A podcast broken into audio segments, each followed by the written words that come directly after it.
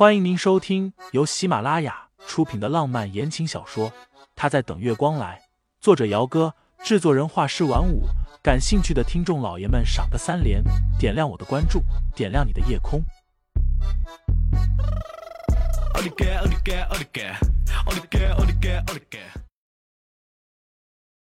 第六十五章，我们结婚了。今天的事情，盛思景在沙发上坐下。你就没有什么想法？清新顺着他的话问：“我应该有什么想法吗？”男人的额头皱着挤了一个川字出来，他硬生生的把火气给憋回去，声音是从牙缝里挤出来的。你就没有想过，有了第一个富裕，就会有第二个富裕吗？清新花了两分钟的时间才消化完了他话里的意思。是啊。沈家欠了这么多的债务，不是每一个债主都如同盛思景这么好讲话的。若是再有那么几个债主逼上门来，威胁他不还钱就得卖身还债，到那时他该如何？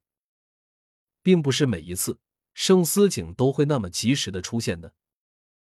盛思景直视着小姑娘纠结的脸蛋：“你有一个晚上的时间来考虑，到底是和我结婚。”还是在不久的将来，在走投无路之下嫁给沈家的任意一个债主。我可以问你一个问题吗？清新抿唇，受伤的那只手指头死死的抠着自己的手掌心。你和我结婚，是奔着要和我过一辈子去的吗？自然是。我这个年纪不适合再谈什么分分合合的恋爱。和我结婚，至少我能保证。我会一辈子忠于婚姻，忠于自己的妻子。清新辗转反侧一整夜，最后不到五点钟就爬起来了。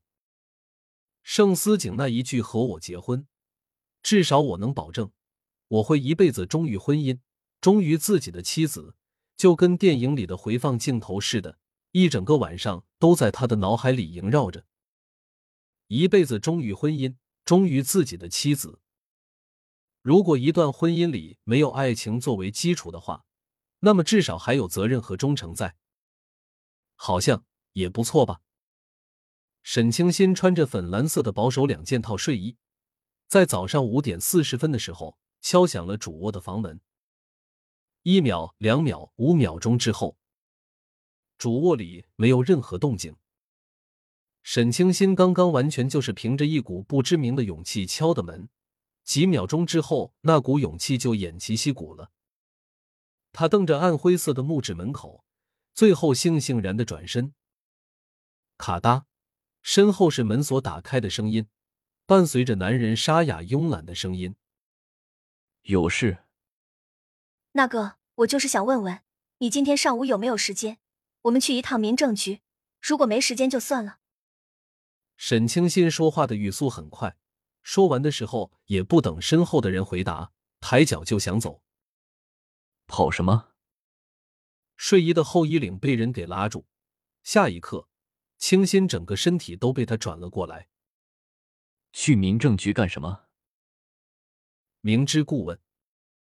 清新微微咬唇，趁着那股好不容易汇聚起来的勇气消失殆尽之前，尽量平静着语气开口：“领证啊。”卧室里没有开灯，客厅也没有开灯，仅有的一点光亮是从窗户外面透进来的。因为有窗帘拉着，所以看不见外面的天幕。但天气预报有说今天是晴天。早上五点四十五分，天际已经亮了。男人慵懒愉悦的笑声在头顶上响起来。盛思景一只手轻轻挑起女人的下巴，黑眸落在她的发顶。你这是在跟我求婚？